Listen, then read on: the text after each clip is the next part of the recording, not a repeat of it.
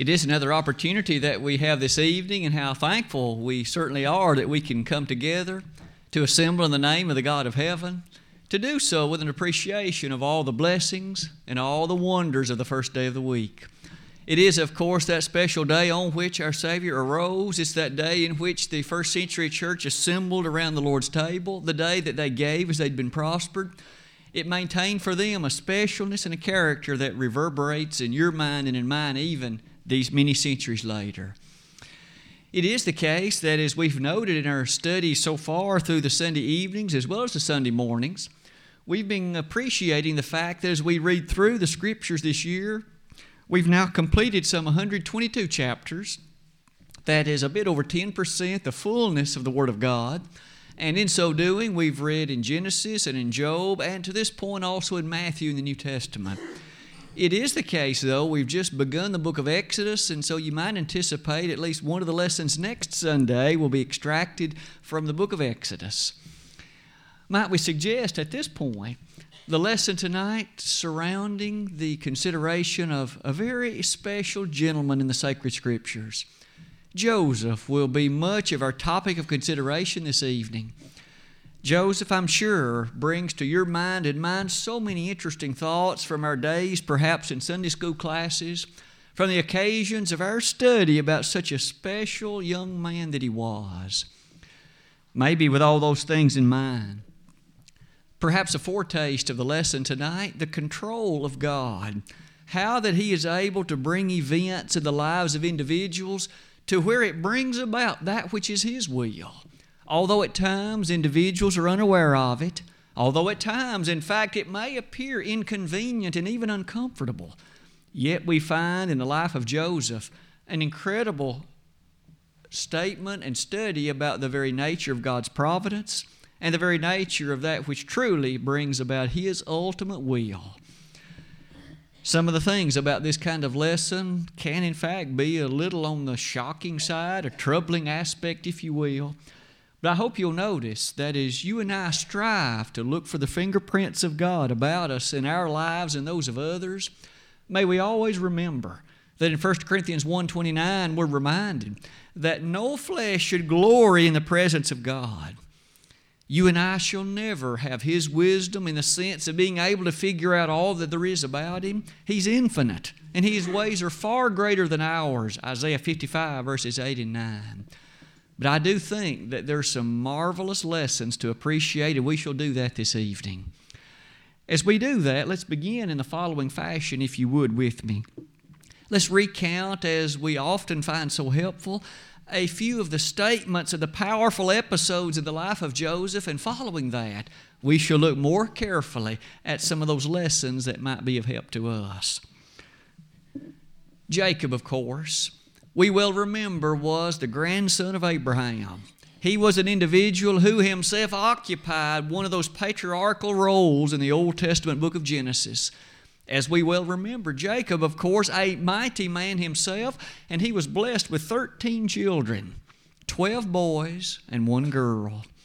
And as we recollect the birth of that, of that group of children, we well remember that out of all of them, one of them was his favorite Joseph the eldest child of his beloved Rachel. She was such that, of course, he looked upon her, he wept over her, he kissed her and lifted up his voice. And we well remember that that love, of course, brought in so many other things due to the evil deception of her father, whose name was Laban. As we have read in that book of Genesis so far, we do come to appreciate that of all those children, Joseph, again, was Jacob's favorite. And that favoritism led to a great number of issues and problems, and I've tried to highlight some of them with the explicit statements of the Bible. You'll notice the text in Genesis chapter 37 expressly says that his brothers hated him. They saw the way that Jacob made a coat of many colors for Joseph. And in the King James Version, that phrase, coat of many colors, literally means a long shirt like tunic. This was perhaps a garment that quite often would have been worn by those in high position, by those who really were considered very special. But you see, Jacob didn't give any of his other children one of those coats. as his brothers hated him for that favoritism, you'll notice it says they were even unable to speak peaceably unto him. They envied him. That kind of behavior led to the later events of Genesis 37. It is on that occasion that we see that Jacob sent Joseph on one occasion to see about the brothers and how that they were doing in tending the flock. He finally found them at Dothan, and as he came, they espied him from a distance and in so doing, they immediately concocted a scheme whereby they could do away with him. In fact, the thought was even to kill him, to put him to death. And of course, to use that coat that they'd removed from him to convince their father that in fact something had befallen him. Reuben did save his life and persuaded them to cast him into a pit. But later, when Reuben came back to remove him from the pit, they had already sold him, and so here was their own flesh and blood, their brother that had been sold to a band of Midianites, and they ultimately took him on into Egypt and sold him there. Joseph, a youth of the age of 17, was now far removed from his father, far removed from the homeland that he had known and loved, far removed from that place wherein he could appreciate the great blessings of God toward that family. Now, in the nation of Egypt, he found himself in the household of a gentleman named Potiphar. While there, you and I remember two chapters later in Genesis 39 that Potiphar's wife cast her eyes toward him and she wasn't just interested in him doing the gardening. She had an interest in him being more along the lines of a fornicator. And we well remember that Joseph would have none of it. In fact, as she laid her hands in attempting to, in fact, beseech him to do that which was not his interest, the, his clothes were left with him and he fled, he ran. She told a lie with respect to him, and ultimately Potiphar had him, Joseph, cast into prison. Here was a young man who now found himself in dire straits indeed, in a foreign land, in a prison, if you will.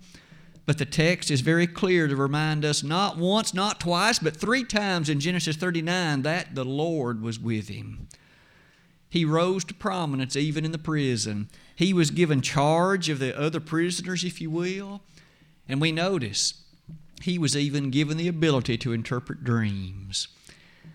Several occasions in this book of Genesis, Joseph interpreted dreams. First of all, is mentioned to us the interpretation of those dreams of both the butler and the baker of the Pharaoh. He well appreciated the fact that the baker would, in fact, be his life would be taken from him, but the butler would be restored to his service, and that's exactly what happened. Two years passed. Ultimately, the Pharaoh was blessed with dreams by God. He dreamed, you may remember, about cattle and about ears of corn. And in each instance, there were seven very plentiful things, but followed by seven very loathsome and very sorrowful things, thin things. As those interpretations came before Joseph, he ultimately revealed to the Pharaoh that that represented seven years. Seven years of plenty, followed by seven years of leanness. At that point, Joseph was elevated to the great stature that he was in Egypt. The Pharaoh gave him control of everything to make ready for the seven years that were to be of the, of the lean years. And with all of that, you and I will appreciate the greatness of, those, of all those events really overshadows the last several chapters of Genesis. For there, Jacob and his family ultimately are brought into Egypt, and there they survive the years of famine, and there they are blessed as God watches over them in Goshen, and there they are ready to be preserved so that the greatness of the Savior could ultimately come through that family. It may well be as you come near the close of that. We're reminded, though, that there was something that very troublingly rested upon the mind of the brothers. They remembered what they had done to Joseph, and they remembered selling him, selling him the way that they did, and they even appreciated that when Joseph revealed himself to them, they were bothered that he would take vengeance upon them. And several years later, when their father died, when Jacob passed away, they were fearful again that Joseph would take vengeance upon them, that he would retaliate that summary of the last 13 chapters of Genesis perhaps brings us to close that particular slide and to open the next one in the following way. As we do all of that, that stirring scene brings us then to a slide that I've entitled About Luck. I'd invite you to think with me for at least the next little while about the subject, the topic of luck. L U C K. Luck is an interesting thing. You'll notice that in passing, I tried to mention a number of avenues, a number of happenings in the life of Joseph. I'd ask you to think with me for a moment. There were many of them that would no doubt be reckoned as bad. His brothers hated him, they sold him into slavery. While there, he just happened to end up in Potiphar's family, and Potiphar's wife just happened to cast her eyes toward him. You'll notice even later interesting features surrounding even what came to pass while he was the second in command in the land of Egypt. All the while, at the top of that slide, many of those events certainly again would be reckoned, and some today might ask, were they just due to bad luck? Was it just bad luck he ended up in Potiphar's house? He could have ended up anywhere. Was it bad luck that it just happened to be the case that his brothers looked upon him the way that they did? Was it just bad luck that Reuben just couldn't get back in time to release him before they sold him? A lot of bad luck, if I might use that phrase. But on the other hand, there was quite a bit of good things attached to Joseph, wasn't there? While in the prison, although it probably wasn't a very nice place, or at least the nicest, he rose to prominence and became a rather influential person. Sometime later, we remember he had the privilege of preserving his family there in the land of Goshen. Was all of that just good luck? Or was there something else? You'll notice on that slide before you, I would ask you to notice the way that Webster's dictionary, Merriam Webster's, I should say, how it defines this word you and I use and sometimes consider as the word luck. That definition reads Luck is defined as the things that happen to a person because of chance, the accidental way things happen without being planned. And it is in that regard, I would ask you to, to ponder with me for the remainder of the lesson basically about this subject of luck.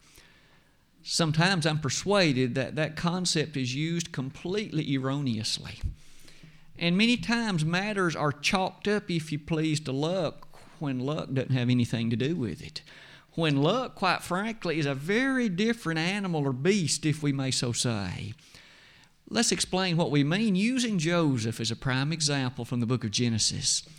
There at the bottom of that slide, those matters that you and I have listed previously where it is, the way in which he was sold, the specific features of the timing, if that had been only a few moments different, Reuben might have been able to return and to remove him or release him before the brothers had an opportunity to sell him. If he had made it into Egypt just slightly differently in time, maybe some other gentleman would have bought him and not Potiphar. Was it just bad luck? You'll notice at the bottom of that slide, there are some statements that are made in the scriptures. It's the very text that Brother Wendell read earlier that really are a beautiful matter and challenge. Please revisit with me Genesis 45, verses 5, 6, and 7. Let's listen to the Holy Spirit as he speaks to us about the attribute of the very thing that we're considering tonight. This was on that occasion when Joseph was making himself known to his, to his brothers. They had come to Egypt on a time or two, and Joseph had made sure they had provision, but they had never known who he was. In fact, he had put their money back in their sacks, and they were greatly bothered when they discovered the money there. Now we read in verses 5, 6, and 7. Now therefore be not grieved, nor angry with yourselves that ye sold me hither, for God did send me before you to preserve life. For these two years hath the famine been in the land, and yet there are five years in the which there shall neither be earing nor harvest. And God sent me before you to preserve you a posterity in the earth, and to save your lives by a great deliverance. At the bottom of that slide, you'll notice that Joseph harbored nothing that you and I would call luck. God's fingerprints were all over these events. Did you notice that twice Joseph said, God sent me before you? He was the one that orchestrated these events that I might preserve a posterity, a remnant, if you will, through these years of this difficult and troubling famine. In verse number five, he said it like this God did send me before you to preserve life. Isn't it amazing in light of comments like that? It certainly helps us appreciate that maybe some additional thoughts would entirely be in order. Did you notice that Joseph said the brothers intended it for evil? They themselves had evil in mind. He did not in any way say that what they did in selling him was good. But he did very clearly say that God brought about the utter continuance of those events in a way that was in correspondence to His will and in a way that did bring about ultimately the sovereignty of His will to preserve the seed of Abraham through Jacob, to preserve that seed, to preserve that remnant, and to spare their lives. For those reasons, the comments at the top maybe cause us to think twice before we speak about luck in the way that sometimes is so often done those events that happen in my life are yours. Are we sure that that merely is no more than just chance or luck? Could it be that there really is a deeper and more persuasive occurrence? Could it be that the God of heaven is orchestrating the events of space and time in such a way to bring about what finally is His will? I admit, as you and I reflect upon Joseph, for years he wasn't able to see it being sold in the way that he was, being able to interpret the dreams, he surely was aware of God's blessing upon him, being able to interpret those dreams. But at that point, in the position that he was, what influence did he have? Not until that time when ultimately he appeared before Pharaoh, 13 years after his brothers sold him you'll notice that Joseph had aged from 17 to 30, and then, and only then, did he appear before the Pharaoh, and then he was able ultimately to make statements that he made to these brothers sometime later. That's really a mind boggling consideration, isn't it? To think that God orchestrated those events to bring about that which really was his ultimate will. Did Joseph know that he was an instrument in the hands of God all the time of those 13 years? Probably not. Are you and I always aware of that which God is doing in our lives? I'm not by any means saying that God will work miracles. We know that age has passed. But can God orchestrate in the natural affairs of time to bring about His will? Sure, He can. You and I recognize that Joseph is only one example of a number of others in the Scriptures for whom similar things might be said. Consider Nehemiah with me for just a moment quite a bit later in the Old Testament. Centuries have now passed since the days of Joseph. But we know that there was a gentleman named Nehemiah. He found himself in a rather noteworthy position as the cupbearer to the king. We read of that, of course, in the opening chapter of Nehemiah. And on that occasion, here he was, saddened in disposition. You may recall the king, on one occasion, witnessing the countenance of Nehemiah, asked him, Why is thy countenance sad? It is often the case, isn't it, that if something's bothering us or troubling us, it shows on our face. Our spouse can tell it. Sometimes those with whom we work are able to tell something is bothering him or her. And so it was in the life of Nehemiah. The king asked, Why is thy countenance so? And Nehemiah told him, How can I be happy when the city of my forefathers lieth waste? That particular observation and that particular conversation set in course, set in action, a set of events that ultimately would lead to Nehemiah being granted the opportunity to return and rebuild the walls of Jerusalem. And that he did. But I would ask that you notice a number of times in the book of Nehemiah how that Nehemiah said, The hand of the Lord was with me. He seemingly was well aware of the fact he lived in the confines of the providential activity of the God of heaven. The things he did were not accidental and they were not luck. They happened because the God of heaven willed it to be so, and that which took place was to redound into the glory of God.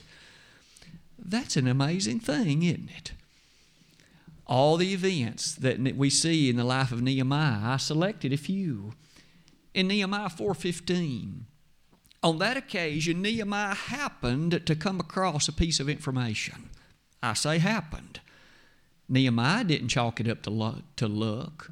He appreciated that information was being shared with him in such a way that it could lead to the occurrence and the fulfillment of the will and plan of God.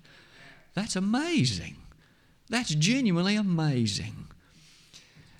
As you and I reflect upon our lives day by day, could it be that God brings people into our lives or events that take place in such a way that it's not just luck, it's not just chance, but there is an ultimate benefit for someone somewhere. And at the moment, you or I may not know who or what it is. But if we're faithful to the Lord, it shall redound finally into His glory and it shall bring about that which is His will. That's what happened so far, both in the life of Nehemiah and in the life of Joseph. You'll notice in light of that last comment, isn't it true that Daniel 425 Time will fail us tonight to look at Daniel. We may save that one till much later in the year when we get to the book of Daniel. But in those 12 chapters of the book of Daniel, how often did he seemingly be well aware of the fact that he too was living in the providential care of the God of heaven? He said, in fact, three times in Daniel 4, that's God that rules in the kingdoms of men. It might be in light of those that, no doubt, one of the prime lessons and the prime characters in all the Bible surely must be the book of Esther. We will remember in the 10 chapters of the book of Esther what an amazing set of ideas for which we see some interesting things that point us squarely to the God of heaven.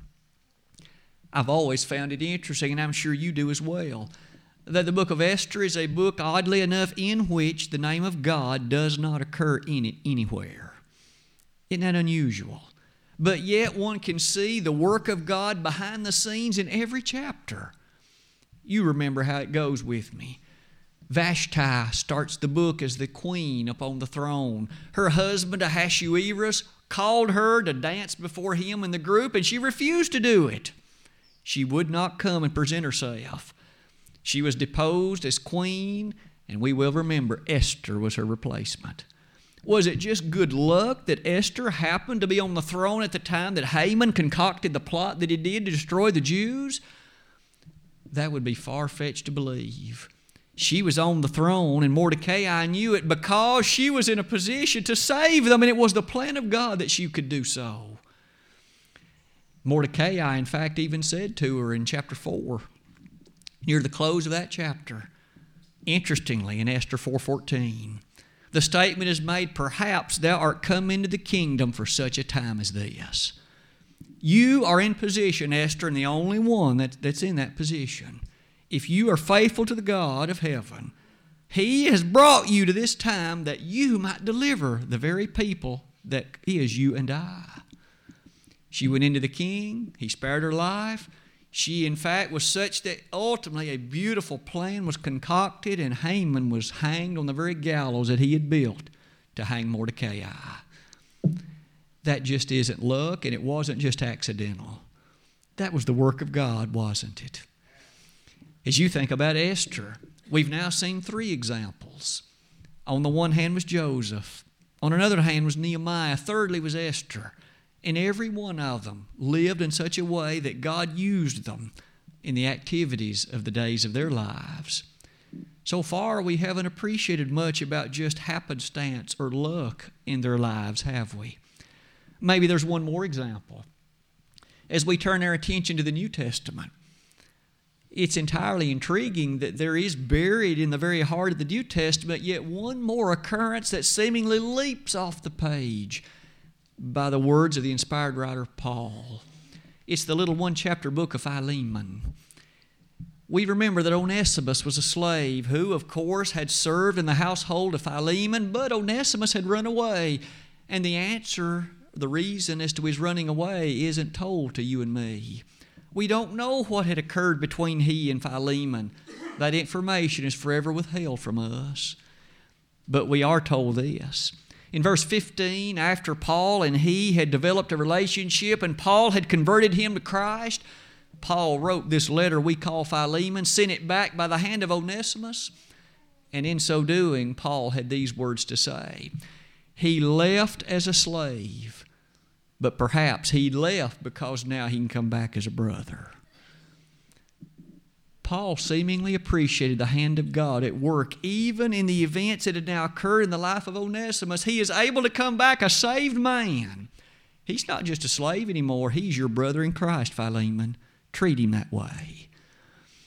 Paul seemingly saw the work of God even in a circumstance like that one you and I would be then quick to come to the bottom of that slide. It is true, the inspired writer Solomon could say in Ecclesiastes 9 that time and chance happen to, the, to them all.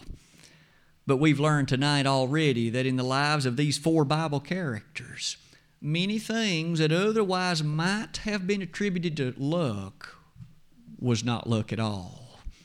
It was the hand of an omnipotent, awesome, amazing God of heaven orchestrating providentially the affairs and the lives of people to bring about opportunities that they could serve Him. I would use those thoughts as we come near the close of this lesson to challenge all of us to not be quick to use the word luck very often. Luck is not something you see seemingly that harmonizes well with what we've studied.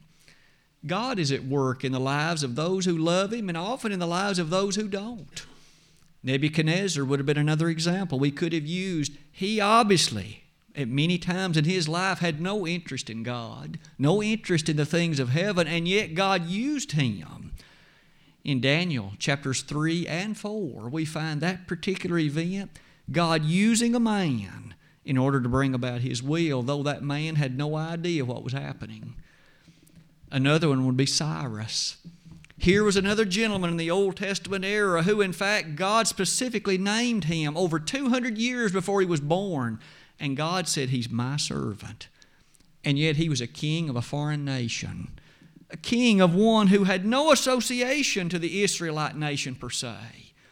But he was a token in the hand of a mighty God. Are you and I tokens in the hand of a mighty God? Do we allow ourselves to be used by Him? Or do we use comments like luck and forget there's ever a God out there? If we are so quick to attribute things to bad luck or good luck, we often overlook the greatness of what God can do. I wonder how often Joseph reflected on some of these matters. It would seem he learned a valiant lesson, didn't he? I would ask that you turn to Genesis chapter 50 as we come near the close of our lesson and look at one more statement that Joseph made. Genesis chapter 50, the closing book, closing chapter of that book.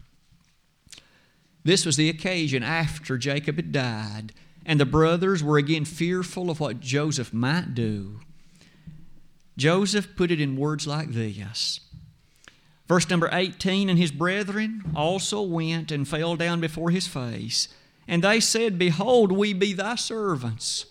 They were so sure that he would take vengeance upon them because so many years earlier they had sold him. Now, verse number 19 Joseph said unto them, Fear not, for am I in the place of God? But as for me, ye thought evil against me, but God meant it unto good to bring to pass, as it is this day, to save much people alive. I'm sure that you have known of circumstances, and maybe they've even happened in your life. Maybe others have told you stories or events that have transpired in their life. A gentleman could say, he spoke or invited someone to come to church services. If you ever get a chance to speak with Brother Bill Martin, let him tell you about this. It has happened in his life speaking with someone and they accept the invitation, they obey the gospel, and countless thousands have been converted to Christ because someone issued an invitation and someone agreed to accept it. That wasn't just happenstance. And it wasn't just luck, that was someone doing the work of God. And the work of God ultimately was done in such a way that many, many were benefited and blessed because of it.